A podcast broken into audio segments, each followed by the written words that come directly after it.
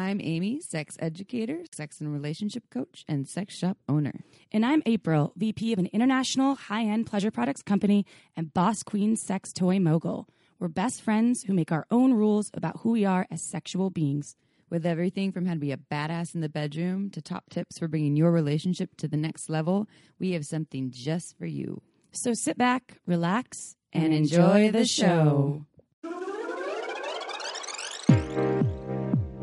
Forget to head on over to our website at shamelesssex.com for more. And for 15% off of some of our favorite sex toys, use coupon code SHAMELESSPP in all caps at purepleasureshop.com. You are listening to a pleasure podcast. For more from our sex podcast collective, visit pleasurepodcasts.com. Well, hello, everyone. Hey, everybody. I am not happy Amy right now. I'm so used to being happy Amy like 95% of the time that when I'm not happy Amy, I go through a lot of processes, including will people still love me? Chip still, do you, I know that you still love me, Chip, but I am just, You got a little Conti McBagels in today. I am, yeah, you walked in the door and I instantly like, took out I was like, ah. and you were like, "Don't take out your shit on me." And I was like, "You're right.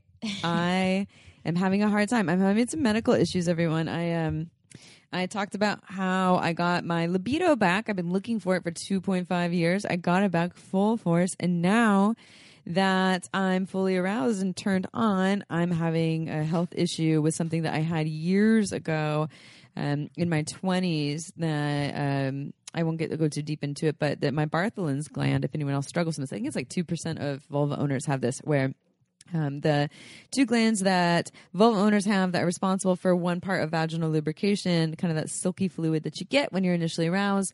Mine have been kind of blocked, and I've had cysts on both of them, but one of them has been uh, quite active since my 20s, and it's completely related to arousal. So when I'm aroused, they fill fluid, and the fluid gets stuck. And now that I'm fully turned on, and I've worked towards this thing, now my body's trying to block me. It's like my my mind was trying to block me before, and my body too. And now my physical body is trying to block me, and it's really annoying. And it's one of those conditions where you get some answers from doctors and you don't get, it's not clear. And I'm fucking frustrated. I'm just feeling really down That and low. Sounds absolutely heartbreaking. And when you need to go see a doctor, it's like hard to see one because that because they're like, "Oh, I'll see you in three weeks." It's a problem now. I can't wait for three weeks. So, anyways, I just wanted to out that if I don't sound like my normal chipper self, I'm feeling really frustrated and just kind of low. Well, we're all entitled. We're humans. We're not robots. No. And that's something that we were just working on. Well, to bring up our advertising situations, we listened to feedback and we were just pre recording our two favorite OMGyes and Uberlube um, ads so we can insert them into future episodes because folks were complaining about the length of our ads. And we love our sponsors. And the reason that we chose these sponsors is because we love them and we do we probably give them too much airtime but now we're specific and that being said we're not robots amy we're, not not, robots. robots. and it took us like 80 takes to do those ads because we're both in a funk Now people are going to listen and they're going to be like, "They weren't even that good." Okay, fine. it took like ten takes because we usually and usually April and I are on fire. Podcasting for me is usually actually what brings me out of my low. Yeah. I can be super low and it can just turn me on. And right now, I just don't have it in me. And we I- also did lose a very good friend in our community too recently so Yeah. that's, we're dealing with some heavy stuff but between all of us and you know we're in podcast land we're real people and Yeah. we struggle with real things and real life situations, health stuff. We lost a dear friend of ours and um, it's been heavy. So um, we love all of you and we thank you for tuning in. And Amy will be back.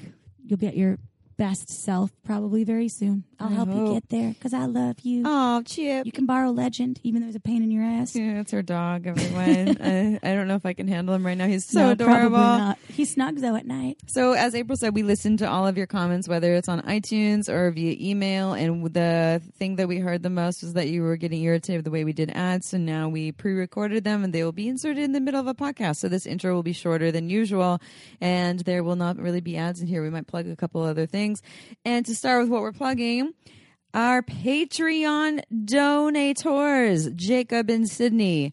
We love you. Thank you for donating on Patreon.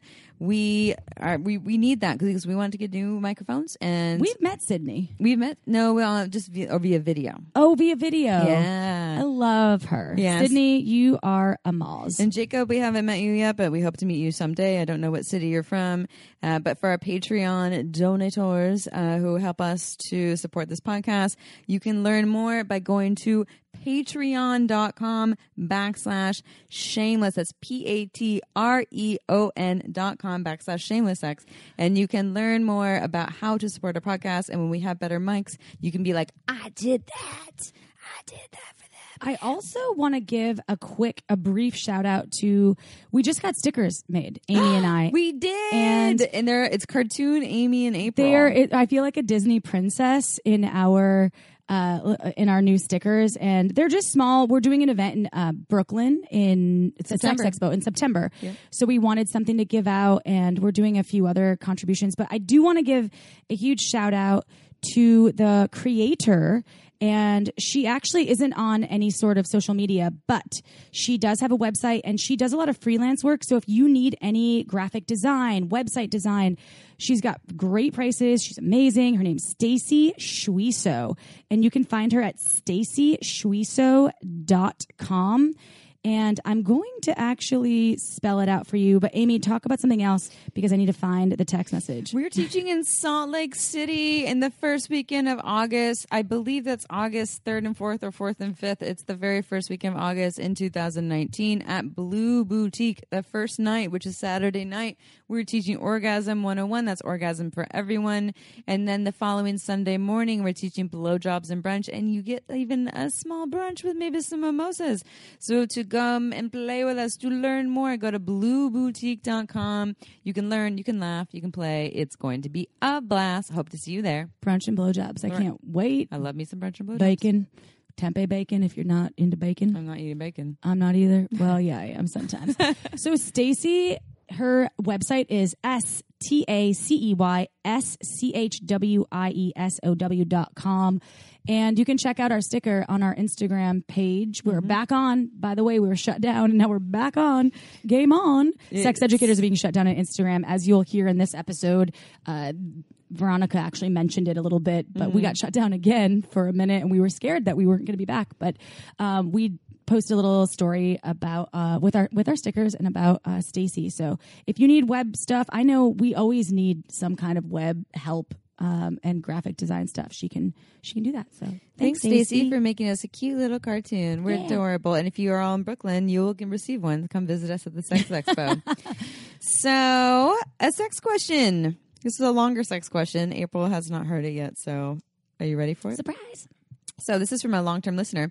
I've been listening to your podcast for two years on Spotify. Yes, we're on Spotify. We're also on iTunes, Google Play, etc. I'm married and been been with my wife for about ten years. We love our kids, but they are both a lot of work, and my wife struggles.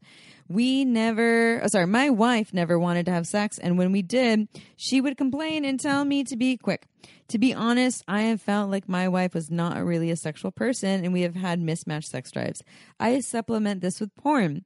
On a good week, we would have sex around three times. On an average one, only one time, but generally do at least once. With ex girlfriends prior to meeting my wife, we would have sex every day we could. My wife will usually only have sex in missionary position and sometimes while she lays on her stomach and I enter her from behind. She doesn't like oral sex and won't allow me to go down on her. She isn't willing to try new things no matter how hard I try. Could this mean she doesn't actually love me? And do some girls not like oral sex? Sex actually got better when I used some of your tips that you guys have given. I try to massage her and make her feel comfortable beforehand. I guess I'm just trying to get something I could use to improve things. A lot of the tips center around oral sex and toys, which I'm happy to try, but she isn't. I think maybe she struggles to relax and let me take control. Okay.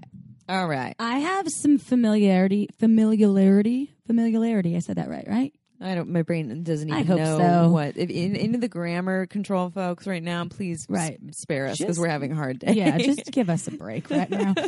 Uh, I've been in the boat of his partner before. One of my first uh, like long term relationships. Marriage. I, well, Marriage, my not the marriage, we had good sex. I just I had not been comfortable in my own body for a little while because of just a, a lack of exercise. I wasn't doing things that really lit me up, except uh, kind of consuming, if you will, and I wasn't feeling comfortable. My first relationship, though, my first long long term relationship, I would always want him to fuck me quick and finish. And missionary was missionary or doggy. I knew doggy would get him off faster, so I'd always be like, "Let's do Like, doggy." get it over with. So to get it over with, yeah. And I have to say, I can't relate to uh, her what she's going through because I don't know what she's going through. She hasn't communicated that, and I can say it may be some body stuff. It may be some physical or some some emotional stuff mixed with the physical stuff. Uh, you don't know. However, I will say that it won't change. You can't change it for her. She is going to have to change it for herself. And it sounds like you're making a lot of really smart moves to do your play to do your part to kind of better the sexual relationship. And I'm sure Amy's going to have some awesome tips. In my opinion, it does come down to her kind of making the shift. And children, of course, they're exhausting and you're going to be spent. I mean, I got a, it's not comparative, but I have a dog and it fucking exhausts me sometimes. I'm like, he's a puppy, he's crazy, I'm up all night. Not the same thing. I didn't birth the animal, and so my body hasn't changed. However, I will say that a lot of it comes down to your self awareness, self confidence, and if she's really not into trying anything or making any shifts, that might be something that you need to talk to her about. Maybe there's a renegotiation in the mix for the relationship if your sexual needs aren't getting met, not right away. Maybe you need to seek help outside of the relationship, a neutral party, some kind of coach. However, you can't do this for your partner. Yeah, I so I'm looking at the questions. One, could this mean that she doesn't actually love me? I'm a, I we don't know the answer to that. My guess is is she probably I don't know. Most Probably likely doesn't love herself. Well, and and it probably I don't wouldn't take it. I mean, maybe there's some part of it that's personal, but like April said, it seems like it's probably more personal for her. Again, we don't know. But if someone just because someone isn't in their desire in their erotic body doesn't necessarily mean it has anything to do with you, and that they don't want to fuck you because they don't love you or vice or whatever that is.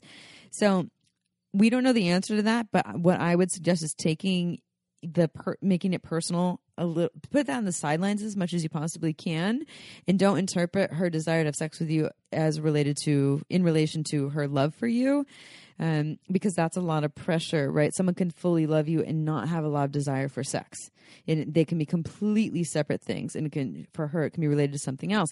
Yes it might be related to um, how you're showing up in the relationship. It might be related to old resentments that you guys haven't talked about. Maybe you're not communicating about a lot of stuff, but either of you. Sounds like she's not talking about a lot of things. Uh, maybe it's old stuff that just hasn't been worked through yet and it's leaking into the relationship. Um, and that affects sex. It affects desire. It affects bodies to relax, their ability to relax and to feel safe. So there, this is a very complex question that we probably won't have the perfect answer for. But I would say to do some research with her because it sounds like you have a lot of questions and you have these ideas of who she is and um, and what she's into and, and not, and maybe really express to her, hey these are the questions that come up when we don't have a lot of sexual connection. Do you love me? Do you find me attractive? Um, you also said something though about your ex girlfriend. And you said, sorry, I'll go back to your relationship. You on a good week, you have sex three times a week. On a not on an average week, one time. I'm sorry, but most of the married people I know, one time a week is kind of fucking fabulous. What are you talking about, ex girlfriend? I didn't hear that part. They, and then they said that, that with ex girlfriends prior to meeting my wife, we would have sex almost every day. Yeah, oh, with other other people because you were married was with. and didn't have kids. Yeah. But for, I'm sorry, for married people There's with no two children who are having t- sex one time a week, that's kind of that's a, that that's great. Children are energy suckers, and two of them are double energy suckers. And do you have jobs too? if they have, yeah, I mean, children in are, jobs too. And if she's home with the children, Yeah. or if you're home with the children, or and she's working about uh, what whatever scenario is happening here, it sounds like the there needs to be maybe some space given for fun intimacy time Well- where you actually can make space. And I would also say, like April said, there's a negotiation here, right? So you're saying, okay, we have sex one time a week, and I would prefer three times a week. You talk to her about this. First of all, you talk about what the feelings that are coming up for you. You know, you're at, you're feeling unlovable, like it's bringing up this feeling maybe she's not really that into you, um, and you and owning that as yours, not telling her that's her experience, but this is yours, and that you desire sex more than once a week, and then she gets to express where how she feels, where she's at, what she needs, how much sex she desires, and then you negotiate and meet each other. But I can say for all of the married people that I know have been together for ten years and have two kids, one time a week is kind of badass. Like there, I know people that are having sex once a month. And actually, what were the the, the statistics that we got? It wasn't just statistics for oh the sexless marriage podcast we Oh, did. yeah, yeah, yeah. She said that to qualify as a sexless marriage, wasn't it? Um, 10 times per year. Yes, ten times per year. So technically Which is, speaking, Esther Perel talks are- about that being bullshit, though, this- too. Yes, but this person still because that also takes away from each person's unique experience. Yet this person is far surpassing that already. It's I think again you make your own rules, but really having a conversation with your with your wife, with your partner, and giving space for her to have her experience. Now they also say. And also, please don't eh, don't, don't compare your ten, your wife of ten years to your past ex girlfriends. No. they're completely different entities in terms of their experience and then the life that you've built and what comes with that. And then, do some girls not like oral sex? Yeah, Of course. Yeah. Humans are humans. Everyone's different. We're not robots, as we were just talking about in the Everyone's- beginning. And I can ex- talk about myself and my experience with oral sex. My first couple partners did not go down on me. Then when people started to, it just felt weird and ticklish. And I've had some really good experiences with oral sex, but for the most part, it's a tricky barrier to get, out, get over because of my past conditioning. And only until recently am I having experiences with partners where any touch that they give never feels ticklish, even when they put their finger in my belly button. And I fucking hate that. But now all of a sudden it feels good because I feel really safe and I feel like they know what they're doing or whatever that is. I'm enjoying it. And so here's two examples. One, sex sexuality is fluid and constantly changing. And the mm-hmm. stories we have, I don't like oral sex, can change tomorrow. Two, yeah, everyone's different and some people aren't a big fan of oral sex. I'm guessing when you say I try to massage her and make her feel comfortable beforehand, that that's wonderful and I'm really glad you're doing that and you're going slower and you're doing more foreplay and care. I'm guessing that the biggest piece here is that you two need to have some deep conversations because it sounds like you have an idea of her experience and what's going on and she's not big on talking about it or trying new things and that there's some deeper levels of talking about it that if it can't happen between the two of you on your own you go like april said therapist or coach and you dive in there um, because that's where the gold is And just f- the final thoughts if your partner in all of this work isn't wanting to participate or willing to participate, perhaps then you have to redefine the relationship. This is why we get stuck and make bad choices outside of our relationships. And I'm not saying bad choices, but choices that are out of integrity. So let's say you aren't getting, you're getting so much pushback from your partner, and after months you're over it. She doesn't want to work on it. She's not into this. She's not into that. And you've seen a coach or she doesn't want to see a coach, then just redefine. There's sometimes it's okay to be like, hey, my needs aren't being met. I love you. I would love more sex. How does this look? If if like I can't get that with you, would it be okay to maybe explore something else? Yeah. There's sex workers out there. There's open relationships. There's separation. There's divorce. There's a lot of options. They don't sound easier, and some of them are probably absolutely terrifying for you, and you have two kids. So, um, but at any rate, conversations. Open up the doors. And if it, you can't go anywhere in the conversations between the two of you go do it with the help of someone else. In fact maybe go do the help with someone else no matter what because having a middle person there who can be a really good non-biased guide is a game changer. I do that work with people. We've had a lot of coaches on here on the podcast. Um, i think veronica does coaching actually who's our guest on this show. Uh, and there's also therapists hopefully in your area um, so good good luck to you. And hey, I want to always just add this to anyone that sends us a sex question, even if it sounds like we are questioning some of your questions. Um, hats off to you for sending us a sex question. That really means that you care and you want to grow. So we love that. Well, can I add one last thing, not to this question, Yeah. to our listeners? We do listen to feedback. We appreciate constructive criticism. And if you love this podcast and you've never done so, if you can go to iTunes and give us five stars, we actually read all of the reviews. And if you don't feel like it's five star worthy, but you're a listener, well, give us some constructive criticism. But we love five stars. I'm just going to say that. April's like, can you just email that to us so that we'll Yeah. we'll, we'll make the change. If, it, if you're an avid listener and never have rated us on iTunes, it just helps people. The only thing it does for us, we don't get money or anything. We uh, get higher ratings and it can help other people find us that need tools, that are searching and hungry for tools in their relationships, in their sex lives. So it's not just about us feeling like gluttonous about, yeah, we're so cool. Oh no, It's we about us. we we own our stuff. I've heard very little other podcasts that will go on the air and say, "Yeah, you're right. We fucked up, and now we're going to try better." But the the operative word in that was constructive. Yeah, Mhm. If you write us, you make me want to jump off a bridge. Yeah, we've talked about this probably one, yeah. won't. Yeah. We're we're not going to change. We can't change who we are. That's I love life. I'm not jumping off a bridge. No, they want to jump off a bridge. We're oh, not jumping. oh off. yeah, okay, that's what they said. Oh, they didn't want to kill me. They wanted No. to kill themselves. Like, That's fine. April, go jump off a bridge. If you want to do that, that's your choice.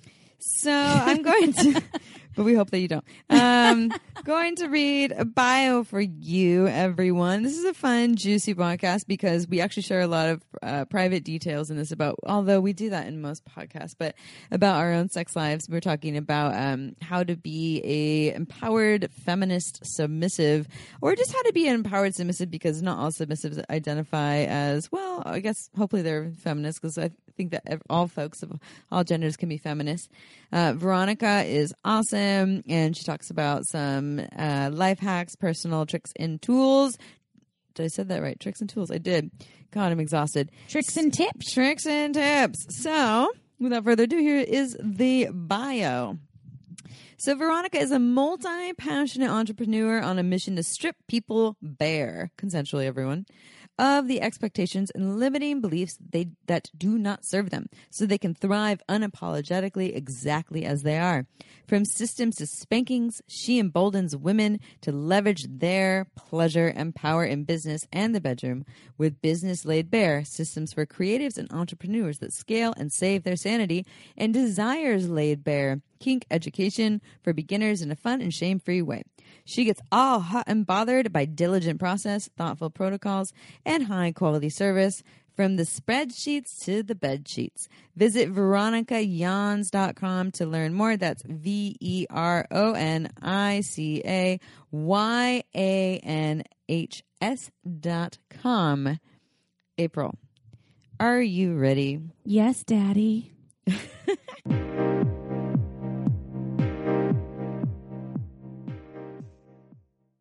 All right, everyone. It is episode time.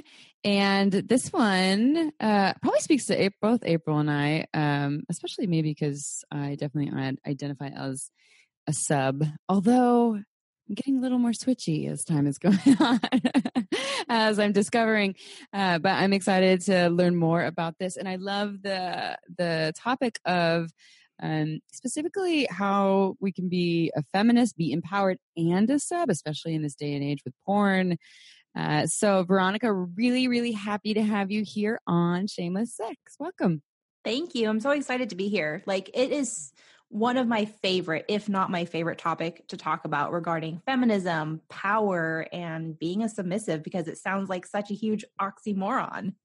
Yeah, yeah, it does. It does, and I think that that again, like as I said before, with porn, it gets a little more confusing, um, especially if you see porn that is specifically like dominant submission porn.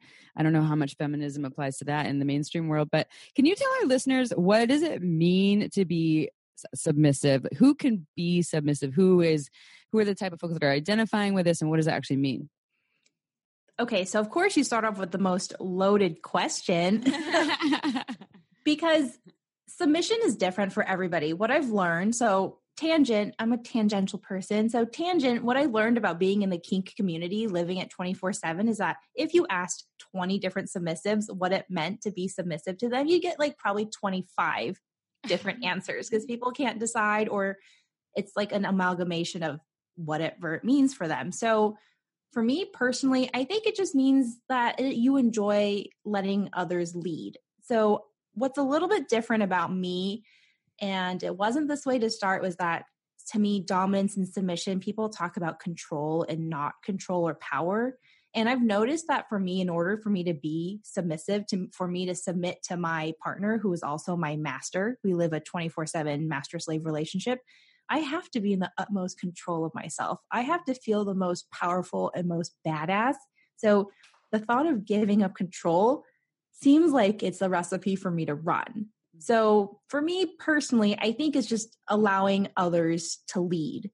And for other people, they might say it's giving up control or they might think of it as sexual submission. So submission for them is always sex. So I get to ask you both, what does submission mean to you? Mm, yeah, I mean, I think like what you said about letting someone else lead. So if I think into my experiences of, um, or my many experiences of of identifying someone as as a, a sub or submissive, um, it would be yeah, letting someone else lead, letting someone else guide. Um, and there's a there's a caretaking component for me at least where I'm feeling energetically and emotionally and physically uh, taken care of by a, uh, someone who is showing up maybe with a little more strength than I am or direction, I guess. I guess that's part of the leading. What about you two? I think for me, it's more of someone else taking control, and it doesn't have to be in sort of a I, don't think of it as like this soft way. I think of it more of a, it can be like a harder way, and not not. Um, I'm not talking like physically hard on my body, like throwing me around, but it could incorporate that. I just think about it as more of me kind of loosening my reins, which I hold on pretty tight to in day to day life and letting someone else take over. And that could be vocalizing or um, actually physically, I guess, tossing me around mm. or um, I like that um, too. Yeah. A lot of, a lot of different levels. So you're talking about assertiveness. Mm-hmm. Exactly. Mm-hmm. Okay. Yeah. Because to me, in order for me to submit to somebody, uh, they have had to earn that. Like I mm-hmm. have to respect them enough to kneel before them, not under them, but before them in order for me to do what I do best. Mm-hmm. And so, to answer your second question, um, anybody can be submissive. Ideally, you want someone who's more called to be on the S side. So, submissive doesn't necessarily have to be dominance and submission, but there's like littles or baby girls and baby boys or anybody basically on the right side of the slash. So, you can talk about pets. So, pets and their handlers are a type of dominance and submission, or masochists are a type of submission on the S side, depending on how you look at it. So anybody can be on that side. It's, but it's even more fun when you identify and it speaks to you. What are we, What are these littles that you're speaking of? Mm-hmm. So I, I, eight, I don't know. I'm okay. I'm new to this. The terms. So I admit I have and the fact that my partner's going to hear this, he'll just never let me live it down. But I have some little in me, and I'm putting in air quotes because in the BDSM community, when you are a little, it's age play, age regression, however far you want to go back. So, like some people, when they're in their little space, they're talking like from one end of the extreme to like diapers to maybe even someone who's more of a middle like me. So, I don't consider myself the a little who has to draw, who needs a bottle. Mm-hmm. I'm more like your 13, 14, 15 year old who's like a forever kid, mm-hmm. who's jovial. So it's just a different type of mental headspace for you to be in that's not where you are now, like age and quote unquote maturity wise. Mm-hmm. So are there bigs too? Yeah, so that would be like your mommy and your uh-huh. daddy. Got it. Okay. So that's or like you want or you're maybe more of a submissive who likes that nurture or needs that nurture, that reassurance from a father or motherly figure. And I know that in the age of gender fluidity, I'm probably like stepping on a whole bunch of landmines, but I'm just trying to like clarify. There are so many different terms of how you want to use it, but it's like there are the caretakers and there are the people that want to be taken care of. Mm-hmm. So that's like the the bigs and the littles. Mm-hmm. H- hence why I love me some daddy little girl play. I've always heard that like the daddy, I, I always uh, tap into that, the daddy thing with, with me, but I've never heard of the littles and the bigs. So that's it. And maybe I jumped ahead. Maybe we were going to get into that, but I was curious as soon as you talked about that. So Well- thanks for sharing. that. Well, when you play with daddy, do, like if you're playing with someone and you call them daddy, do you feel a certain age or do you just feel like adult April still calling, saying daddy? I just feel like myself calling them daddy. Like I tap into kind of something the the rawness or the wrongness in my head of it. Like oh, uh, definitely. Uh, I don't think that I ever go back to this teenage self. I know, or even child self. At least not that I can recall the, off the top of my head while I'm thinking about it. I more tap into like that, like what the spank bank material, and I'm like, Gotcha. yeah, daddy. I've been bad. yeah. do something. And there's no right or wrong way to kink or BDSM. There's just a safe and healthy, you know, empowered, consensual way. Okay, that's a lot of ways, but Mhm. you know, there's no right or wrong as long as you're safe and everybody that's involved is okay.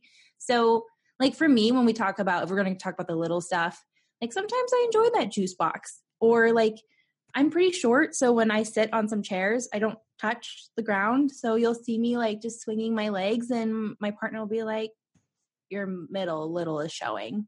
I'm like, Mhm. okay. and you have props like you bust out a Capri Sun or something. You're like, here's my juice The box. upside yeah. down Yeah, sprinkler yeah. style.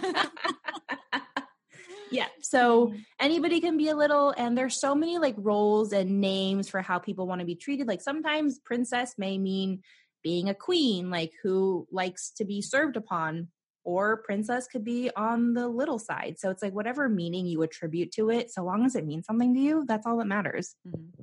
So on on this note, because a- I know age, I mean, I'm totally into age play, but I know that for some people it can be like, oh my god, you're playing into things that go under like the category of pedophilia or whatever that is. And I want to remind everyone that this is role play and this is you know fantasy. This doesn't necessarily mean that if someone wants to play a little like myself, you know, if I play into being eight year old, it doesn't mean that you know the person that I'm playing with actually wants to play with eight year olds, um, or nor that I really am one. I'm actually 34. Um, but on that note, some people probably are asking you, how is this still feminist? You know, especially if we're talking about the little or the submissive person being um, a uh, vulva owner. How is this feminist? How is this still empowered? I love that question because I actually discovered that I was submissive when I was taking a feminist studies 101 class. So ambivalence is real. And I had this desire to read all the feminism literature and to be strong and empowered. But I also had the same desire to be spanked, to be tied down, to be told what to do, to not have to make any decisions. So it took me a long time to really figure out. I'm like, am I even allowed to be a feminist? I mean, all of these people who've done so much for me to give me the rights and freedoms I have now, am I just like giving it all back by going, you know, regressing back to like the 1950s or whatever it is, right? So it took me a long time to reconcile that feminism to me is the right to choose your own path or the freedom to choose your own path. So you can be feminist, you can be kinky, you can be submissive, you can be an entrepreneur who makes a gazillion dollars. So long as you are exercising your freedom to choose, because that's what our four fa- fathers, sisters, brothers, or whoever have given to us, then I feel like that is the definition of feminism. Mm-hmm. Yeah, I like that. I like that definition of feminism. I think it's a kind of a loaded word, right? There's people who Think of it as people with hairy armpits, or like hate, or that hate men. that hate men, Mhm. or like, right, like someone that's uh, out there just masculine bashing, or Yeah. I don't know. I just was listening to something about this on um, This American Life about the kind of like the the what feminism uh, means to our country, but also how loaded of a word it is and people's reactions to it. Which Mhm. I don't. I feel like I'm a feminist. Yeah. I'm like, I love men. I love all genders. So what's up? and maybe you like to get spanked too. And I like that that you know that definition that it's the right to choose your own path, um, which makes perfect sense. I mean, I'm totally taking that definition. I don't know if you got it somewhere else, but I'm totally taking that. Um, means which means you know if my if my path is I want you know daddy to spank me, but I want it and I'm choosing it in a strong, empowered way. Then fuck yeah, I'm a feminist and I'm empowered, and I'm also pretty awesome and kinky because I like to do. Yeah, there we go. and if that's not your jam, everyone, I don't want to like vanilla shame folks who are, you know, not into to kink at all because there's not one perfect way to be, and that's just maybe something that some of us identify with here. But if it's not your jam, all good. Um, Which that's a good segue Yeah. for an, another question, which is okay, I'm this strong, empowered woman, and I want to explore some submission uh, without sacrificing my strength and my badassery. So, do you have tips that you can share for folks that maybe are coming from a place of, hey, I'm a badass, I'm strong, but I want to learn how to be submissive? Yeah, absolutely. So, I actually taught a workshop on this not too long ago.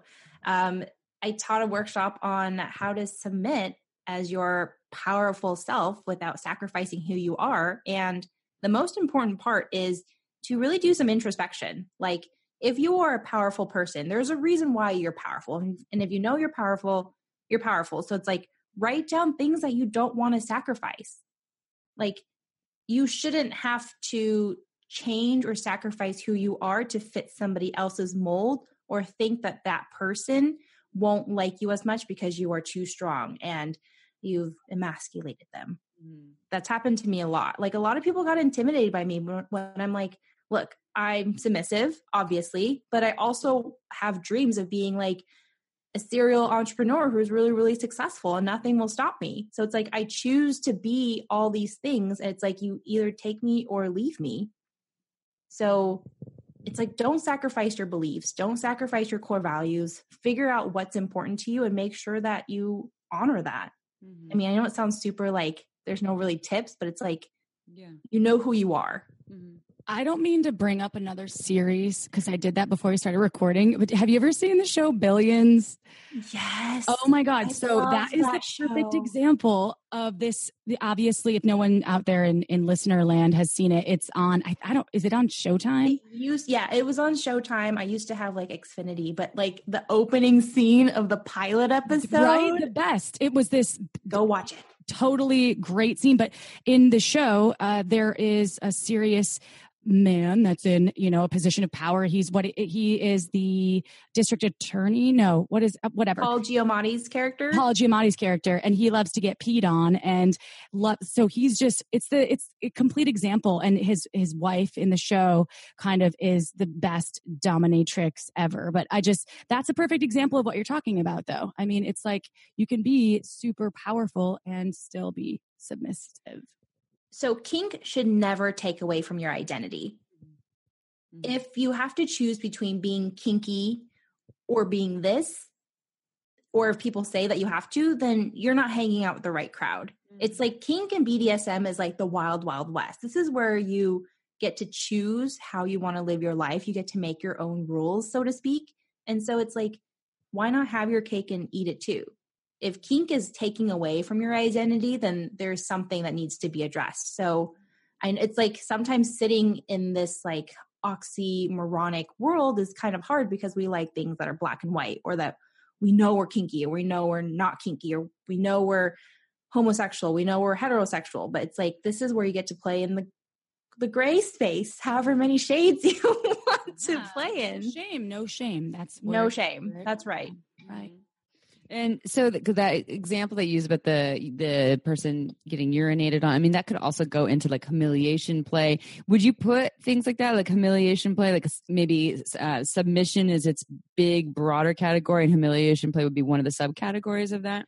Probably, or the other way around. Um, so to me, when you were talking about the whole vanilla thing, and yeah, I hate using the word vanilla because it just there's so many negative connotations to that and it almost shames people like mm-hmm. even if i'm kinky as all hell i'm not going to shame somebody for being uber vanilla so like to me the definition of being kinky is like embodying or living a relationship or lifestyle that goes against the grain of what society expects from you mm-hmm. which is why being kinky is different for everyone because our that line in the sand mm-hmm. between kink and non-kink is different like somebody only knowing missionary style all their life suddenly does doggy style like mm-hmm. that's kinky as all hell but that could be mm-hmm. someone else's tuesday night mm-hmm. so it doesn't matter we as humans are so great about putting labels on everything amy and yeah. i taught a workshop just i think like last week or the week before and someone was asking in the class what you know the de- our definition of foreplay is and we were like there is no definition you create your own Ooh, that's good if, you know especially with what what we all think of sex as as well. Like you ask 20 different people what sex is, you might get similar answers, but you might get 20 different answers as well. And I think creating your own rules is probably our favorite hashtag on this podcast. And I think that submission and, and not losing your identity is, it fits into that mold as well. So I, I, I that's important. I like that.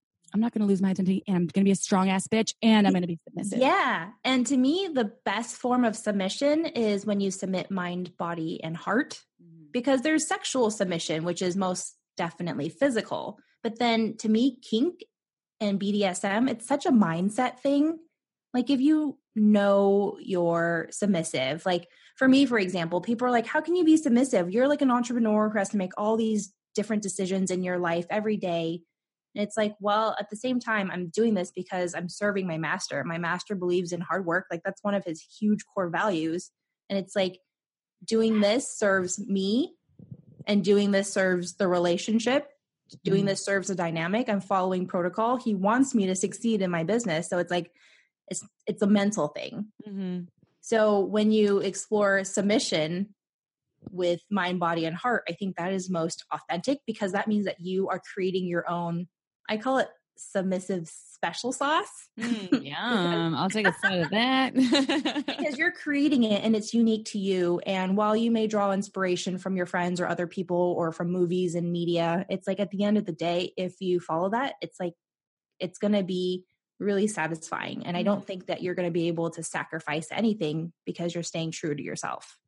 And that's one question I want to ask you because for folks who maybe don't identify with this, they wonder what are people getting out of it, you know, being in the submissive role. And and one thing I wanted to add to that, when you said the mind, body, heart, um, I think is what you said for me for me to really fully submit and surrender i have to feel really safe. Like yes. that is a key thing. What like this other person or people that i'm playing with that they got this and not only do they do they have this under control but that they are really looking out for my heart and my safety and my well-being and then i can fully submit. Um, and i can say for me one thing i get out of it is uh, this just this deep desire i'm also i'm a caretaker in everyday real life and i feel like it's kind of one of the ultimate ways for me to get taken care of um, as a caretaker so to get that part yeah that part of me just really nourished in a in a deep powerful way. But what are some of the other reasons why some people would enjoy being submissive? So for me personally so i'm just going to talk about myself mm-hmm. because I, I don't want to make like a huge generalization but for me I love being submissive because one, it's it's like my calling. It's like how so it's like there's no other way that but you just know that being submissive, like serve like servicing others, not sexually, but like being a service submissive, like doing things for others because it makes them feel good, also makes me feel good. And at the end of the day, I think it's about freedom. Mm-hmm. If I submit to my master and I let him lead which by the way when people ask how can i be a slave when i'm so like strong in personality? I'm like it's kind of like how ceos and coo works. He has the vision he's the ceo i'm the coo i trust him to lead where our relationship is going based on his vision and i have like the chops to take action the operational side to make things work and happen where need be so it's like for me, that trust is so important because if I don't trust somebody, I'm gone. Yeah. And so for me, it's freedom. Um, I also have anxiety. And so knowing that I just need to follow and I don't need to think 10 steps ahead or 20 steps ahead like I do in my day to day life, it's kind of like a break too. Mm-hmm. And so, but at the end of the day, I think it's just, I just love it because I'm submissive to one person. Mm. Just because you're submissive. So here's a big myth. People think that if you're submissive, you're submissive to like everybody. Mm. No, fuck no. You're submissive to the people or peoples you choose. Mm-hmm. Mm-hmm. And so he's the only one that gets this from me. Yeah. There's some peace to it, just kneeling there sometimes, or just knowing that I just need to do this. I don't know. There's peace, freedom, contentment, yeah, I think those are the main ones that, and satisfaction, of course, but like why people do it, like that freedom part is great. This podcast is made possible by some of our favorite things. Uberlube is one of them. Amy, why do you love Uberlube so much? Don't just love Uberlube, I am obsessed with Uberlube. Before I used Uberlube, I had no idea that a lubricant could be this good. Uberlube is a luxurious lubricant that I literally want all over my body. Yes, I mostly use it for sex and intimacy, and let me tell you, it enhances everything. It has no flavor, it has no scent, it never gets sticky, it almost feels velvety and powdery on my skin. I want it everywhere. And let me tell you, it also has other uses. You can use it in your hair for your hair frizzies. You can use it for massage. You can use it for chafing. Again, mostly using it for sex, and it allows me to feel that skin on skin intimacy that a lot of other lubricants do not allow for. April, what about you? What do you love about Uberlube? I love the beautiful bottle. It's glass. It looks like perfume or some kind of beautiful cosmetic. Put it on my nightstand. Nobody knows what it is. So to learn more about Uberlube, go to uberlube.com, enter coupon code shameless sex in all caps. You get 10% off and free shipping. This podcast is also made possible by omgyes.com. April, what do you love about OMGyes? Oh my God, yes, I love OMGyes. It's a research based online program where you can look at two seasons external, internal vulva stimulation. It's tools for your tool belt. Add things to your menu. So, if you're looking to up your orgasm game, if you own a vulva, maybe you already have amazing orgasms, maybe you want even more amazing orgasms, maybe you've never had an orgasm.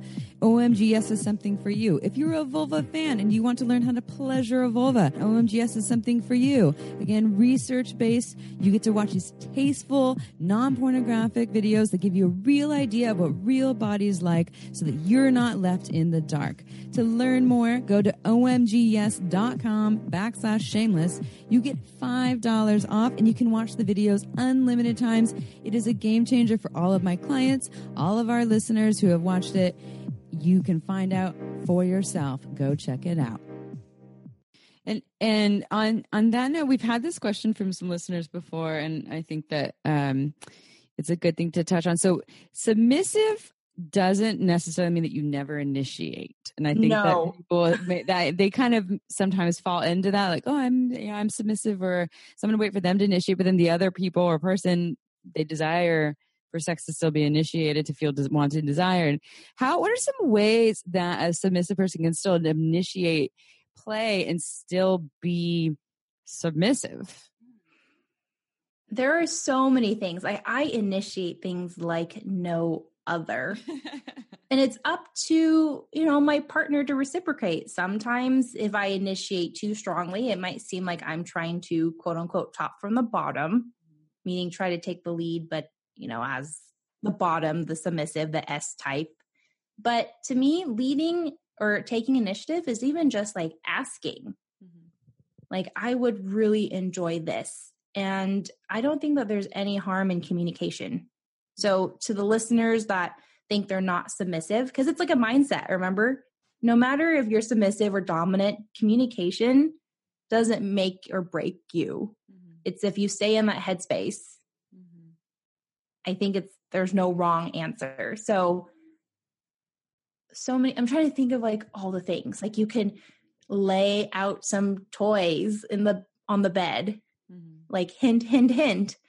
Or if you're into what i call punishment not punishment but like punishment you do things like you brat out to like get quote unquote punished Mhm.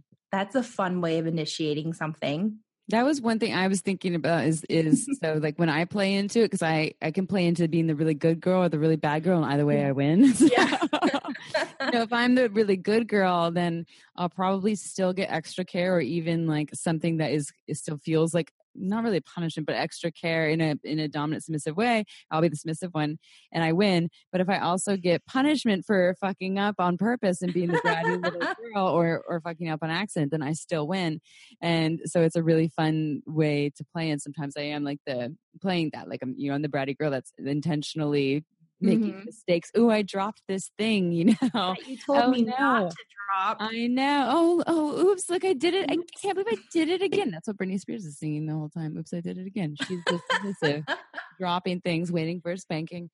Um, yeah, I think I agree that it's it's easy to do. It doesn't take a lot. I think just reminder to listeners that they're it's not they're not the the same of um you know so the submissive does does initiate and maybe they don't initiate in the same way a dominant uh person would but it it can still be um there's there can still be an intention behind the initiation And I also And- think it's. Oh, sorry. Go ahead, Veronica. Oh, okay. Well, I mean, I was going to say it's human to ask for what you want and need. That's BDSM or kink aside. So I don't think it makes you any less submissive to ask for what you need because you're human. I mean if you're just like daddy my pussy needs punishment that is a submissive initiation hey, I fight to lose, but I will fight damn hard to win. You could, and you could also take it to a level of, "Hey, Daddy, my pussy needs a hug." right? Something I, I that I, if you don't want punishment, right? I mean, can it be softer oh yeah in that regard? And that's something that for me being perhaps unequivocally lacking in the knowledge of BDSM where I'm like, "Oh, I'm out of my element since I'm not dressed up in latex and have, you know, a flogger or am not." So I I, I mean, I take it to this level of dungeons and I think perhaps I'm going to speak for myself, but maybe some folks out there um, listening feel the same way. They think of domination and submission as something that's like it's they see in the movies and there's a ball gag. It can be softer. It can be whatever level I think that you want it to be. Am, am Yeah. I right in in, in that Totally. discourse? So, like, my partner and I, we don't own any leather. In fact, I really don't like to wear black anymore because I like to wear colors and red or blue or pink or whatever it is, but that doesn't make me less kinky. So, there's a lot of people out there who that in the kink community, we kind of make fun of them as the one true wayers because they're like it's the one true way. You if you don't do it this way, which most likely is their way, then you're doing it wrong.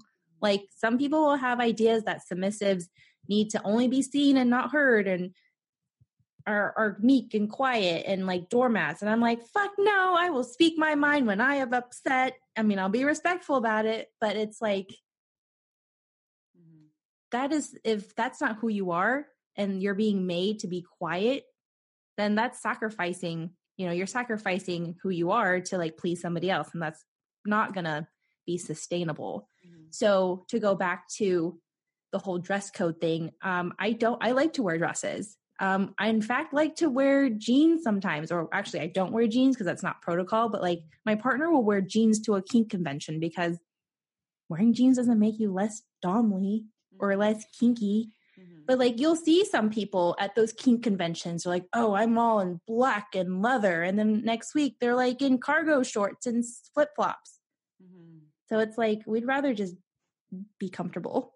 Well, and there's a difference too. I mean, you're saying that you live it 24 seven, and some other folks just drop in and out of it, right? And they have small little little windows of you. know, For you, it sounds like it's more of a life lifestyle a of everyday lifestyle. For some people, it's just something that they do, and then there's not one better way, but there's different ways of doing it.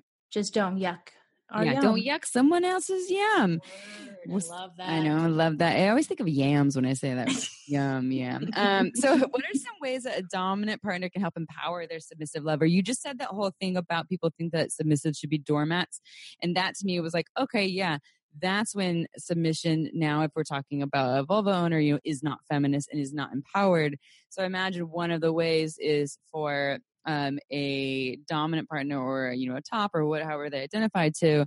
Um, to invite to open the doors of communication to invite their partner their submissive partner to initiate to speak what they want and what they need um, to ask questions but do you have any other ideas for that Yeah, absolutely. So the biggest one is just making them feel safe to be themselves, to explore, and most importantly, to speak up because I don't like looking bad or I don't like not knowing or being in the know or not being in the know. Like sometimes my ego gets in my way, my pride gets in my way, but it's like creating a safe space because that's all a protective mechanism. But if you create a safe space for your submissive to be able to, con- to communicate with you, like the whole initiation thing, and not get punished for it because he or she or they got they spoke up, it's like that's going to help their the submissive feel like they can trust you and that they can start to sink into that role however long they want to be in that role 10% of the time 100% of the time it doesn't matter mm-hmm. so lead with compassion lead with empathy lead with understanding because there's a lot of baggage that comes with being a submissive mm-hmm. especially women or vulva owners it's like we have all these expectations of us it's like be assertive but not too bossy or you know be complacent but not too complacent because otherwise then you're you're lazy. You know the whole mm-hmm. pillow whole princess. yeah. So it's like allowing them to feel safe to express themselves in the way that feels natural is going to help empower the submissives to speak up or even to take action or to initiate. And I think it's going to be so much fun because honestly, who wants a submissive that will just say yes to everything or who's a doormat who doesn't have you know, her own mind mm-hmm. who's not going to speak up. Like that's no fun. Some people want that. Don't get me wrong and whatever floats their boat, but for me it's like I'm really grateful that my partner and values my perspective or likes it when I speak up and challenges him sometimes because that initiates some other fun times. Mm-hmm. So you could just, you could use that as uh, like you know you you spoke up and asked for what you want, and I'm totally going to do it, but now you're going to get punished. but you told somebody what you want, and everyone wins. Um, so uh, something came to mind for me that I that in my experience I've identified as as submissive for uh, many years, but but could can go into more of like a leading role. But recently, I had this new experience in my single life where um, I was with someone and uh, I ended up with them on their stomach flat and me behind them and like totally kind of ramming my my pelvic my pelvis into their ass as if I was like I was just I was kind of doing them without the doing um just uh, and, and I was so into it. And I was like wow and I just keep I keep proving to myself that everything I think about who I am as a sexual being is constantly changing. Yeah. so Amy, who go, who mostly only gets off to being the submissive role, now has been really into this. Now since then, I've played into it more of like you know pinning their shoulders down and just like grabbing their shoulders and, and just all these things where I'm just this is different and new for me and um, so i just wanted to put that out there to everyone too as, as, as maybe if we, when we speak and it sounds like we're speaking in absolutes about how we identify um, i know i speak for myself i'm sure for you too i'm shaking we, my head there's yeah you're shaking your head and you said that you have this one partner that you do this dominant submission thing with but with other people you might not so it's it's fluid you know it's constantly yeah. changing and as more we learn and more we experiment the more we possibilities we see of who we can be and how we can play like, don't get me wrong. I so want to ball gag somebody with like a jawbreaker and like pelt dots. Rule everywhere.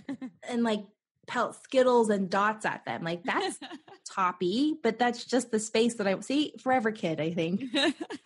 but it's just like that that speaks to me. Like I don't want to slap somebody's face, but I mm. will pelt the shit out of you with candy and whip you with like red vine rope as a top. So it's it's whatever the energy you're feeling, just go with the flow. A lot of the I shouldn'ts, especially when it doesn't pertain to safety, is a lot of like our values and beliefs that we've picked up or society has instilled in us. So it's like you're shifting paradigms, you're challenging the norms. So the fact that you're exploring this aspect, Amy, I think is is wonderful because you're having fun, everybody's consented, and you're just evolving.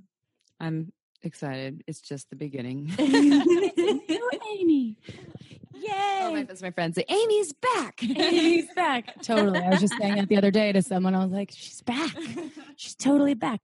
So, Veronica, you have a YouTube channel, I believe. And also, I know that uh, you perhaps have uh, other ways that people can find you if they want to work with you. Can you share for everyone out there kind of your plugs, your handles, whatever you want to yeah, share? Yeah. So I love being on Instagram. I feel like even though people are, or the Instagram headquarters are being a little more stingy with sex education and whatnot. You I still show up. I still show up because it's just pain. Oh God. I Yeah, just we still show up too, but yeah, we've had to deal with some. yeah. So I still I still love Instagram overall. It just feels the most natural for me. So you'll find me on Instagram. I'm, I'm going. It's going to be in your show notes. Um, yes. So the YouTube channel is actually where a lot of people find me because you don't go to Facebook to look up how to use a butt plug or how to be submissive. Oh no, I have a video on how to use a butt plug, and I use a grapefruit as an example. It's just like dripped all over me that day. It was great or you'll find vid- videos of me. I, I started a series where I find pervertibles at different stores. So I started with Bed Bath and Beyond. Mhm. It. What you find? Just, in- just watch the video. Oh, damn it. Where do they watch it? They go to YouTube. You know, it's on Facebook. yep. So What's it's your IG handle too? So my IG handle is my name, Veronica Yanhs, all in one word. And so my because I run two businesses, the YouTube channel is Desires Laid Bare. So I'll give you the link after that is done as well. But yeah, those videos are what people find me on. And I'm writing a book. So I'm going to start writing a book on how to explore dominance and submission that's fulfilling and unique for the people involved. So that's like the number one question I get. The number one question I get is my partner and I want to explore dominance and submission, but we have zero idea how. And so I'm like, why don't I write a book about this, especially with my perspective about being empowered and there is no one true way. There's only one like you way, like however you want to do it, so long as everyone is safe, sane, and consensual. I'm all for it. So it's like, I'm going to write a book. It's going to be like a workbook kind of thing where it's stories of everybody involved so that people get different ideas. But then Mad like, Libs. Mad Libs for BDSM. ooh, we could do that Mm. too. That'd be fun. Yeah. And then like I envision like sections or work exer- like exercises where like the dominant can fill out answers and the submissive can, and then they have a way to communicate what they want or what makes them happy. And at the end of the day, they have this like roadmap that's unique to their relationship. Mm. When is this book? Do you know approximately, or is it just in in the works right now? So it's I've done the research, I've done the outlining. I just need to write it. Mm-hmm. Ah, Because you know I gotta write it. So hope my goal is before the end of 2019. Mhm. that is the goal but who knows so this was something that came out of nowhere because i'm like i don't know how to teach this question other than i feel like the book a book would be most authentic because people can write in it when you write it's like thoughts that may not come out in words Mhm. come out later easier because you can communicate that with the partner Mhm. so journaling is super important to me Mhm. Amy and I have had book dreams, and they've slowly been It'll happen. put on the back burner. It will happen. It it just always sounds like such a feat that it's but just a slow but sure burn, as you said.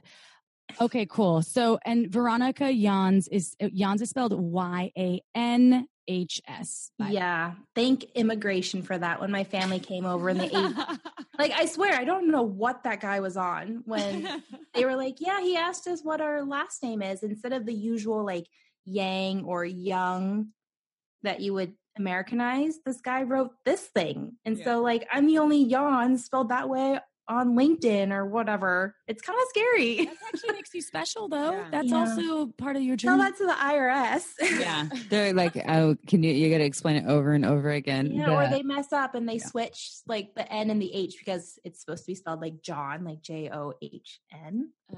So Great It's fun. job, immigration. Well job, done. I thought My mom's maiden name was messed up at in- immigration. I think it was. I think it was. Um, I won't say what her maiden name is because then people can find me a little more. Mine But was O'Culligan because I'm not initially April Lampert. I was Culligan and it was O'Culligan. they So got rid of the O. Irish. They got rid of the. They got rid of.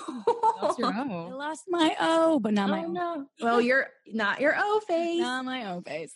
So yeah, I will give you guys the links for the book waitlist if people want to like be kept up to date on my progress with the book and all that stuff and the YouTube channels. I give it all to you. I'll pimp myself. Cool. All right. Well, Veronica, it's been an absolute joy to hang out with you. And I don't know. Do you ever drink wine? I do. Do you like wine a lot? More white than red. Do you love boutique small batch, super organic, heady wine, as we say sometimes in Santa Cruz? You should check out marginswine.com. I don't should anyone, but it's woman owned and operated. Megan Bell is the winemaker, boutique small batch wine. If our listeners out there don't know, now you do. Check out why we love Margins Wine so much. Go to marginswine.com and sign up for her newsletter. She I'm always looking for wine that I like. it's it's really yummy. We're drinking some Um, what is this one? The Moscato, I think. And it's not sweet Moscato. It's not the the classic syrupy Moscato. It's really Okay, good. so I recommend that.